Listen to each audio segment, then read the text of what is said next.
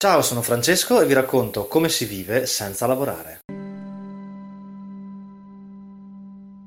Molte persone non sanno cosa vogliono dalla vita, non pianificano il futuro e si ritrovano ad operare scelte quasi in maniera inconsapevole. Molte volte questo accade perché non sanno dire no, non sanno rinunciare o più semplicemente non sanno esattamente cosa vogliono per loro. È il caso di numerosi capi e capetti che hanno tenuto il loro ruolo non per un preciso obiettivo che si erano imposti, ma per una serie di casualità aziendali o della vita. Questo sul nostro posto di lavoro probabilmente lo abbiamo vissuto tutti, persone inadeguate o ultimi arrivati che vengono promossi e ci scavalcano. Poi ci sono i piccoli imprenditori che spesso non hanno la stoffa per esserlo, ma naturalmente lo scoprono dopo aver avviato un'azienda. Si palesano incapaci di gestire l'azienda, le persone, lo stress, l'incertezza, di avere rapporti onesti, chiari e spesso non sanno come mantenere prospera e attiva una realtà imprenditoriale. Queste persone, nonostante spesso siano consapevoli della loro inadeguatezza, non fanno nulla per cambiare le cose, cioè non rinunciano al loro ruolo. Questo perché dichiararsi inadatti significa dichiarare a tutti, mostrare a tutti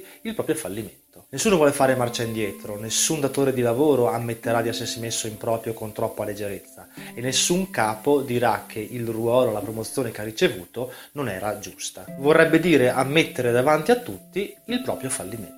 Accade quindi che invece di fare un passo indietro persistono nell'inadeguatezza, dando vita ad un'escalation di problemi che coinvolgono tutti i loro collaboratori. Generano un ambiente di lavoro terrificante, malcontento, tensioni e talvolta tutto questo può sfociare anche nell'aggressività. Anche se non la metteranno mai, la maggior parte delle persone che ricoprono ruoli di prestigio rimpiangono i tempi nei quali erano più sereni e avevano meno responsabilità. Cioè quando non dovevano continuamente dimostrare di valere qualcosa e quindi preservarsi il ruolo. Eppure se pensiamo pensiamo queste persone non dovrebbero preoccuparsi continuamente di dimostrare qualcosa, dovrebbero solo chiedersi se continuare a ricoprire quel ruolo significa fare il bene dell'azienda, fare autocritica e capire se sono i più adatti a ricoprire quella mansione. Invece non l'errata idea che chi su un posto di lavoro ricopre un ruolo di prestigio sia migliore degli altri. Pertanto rinunciarci significherebbe dichiarare in maniera aperta di essere meno dei propri colleghi.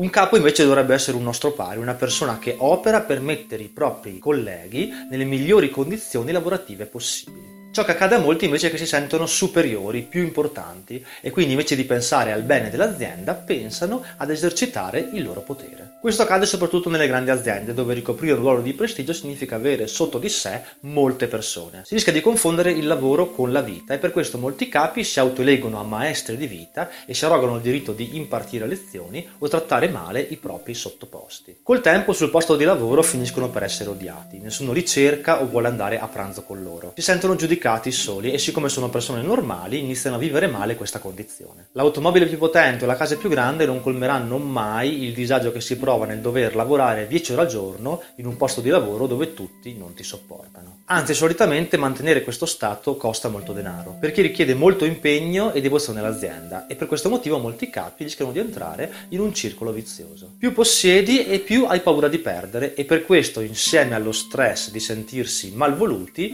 c'è la preoccupazione di perdere tutti quei benefici che nel tempo si hanno accumulato. Si finisce talvolta per lavorare molto di più e trascurare tutto il resto ed è per questo che in moltissime situazioni i capi hanno vite familiari o sociali disastrose. Alla luce di tutto questo dovremmo aver compreso che i nostri capi non sono persone migliori di noi. Alcuni sì, altri no. Moltissimi hanno più problemi di quelli che immaginiamo, perché più responsabilità significa avere anche più preoccupazioni, ma più hai preoccupazioni, meno tempo hai di goderti la vita. E per questo motivo ricoprire un ruolo importante all'interno di un'azienda non significa necessariamente essere persone migliori e più felici. Nel frattempo i comuni dipendenti, che guardano i loro capi come delle persone privilegiate, ignorano tutto questo. E in cuor loro, anche loro vorrebbero essere promossi e quindi etichettati come migliori. Sono mossi dall'invidia e dall'avidità di denaro e credono che quella strada li porterà alla felicità. Ma quello che non capiscono è che la vita non è lì dentro. La vita è là fuori, dove splende il sole e si respira ancora aria pulita. Ma di questo parleremo la prossima volta. Grazie.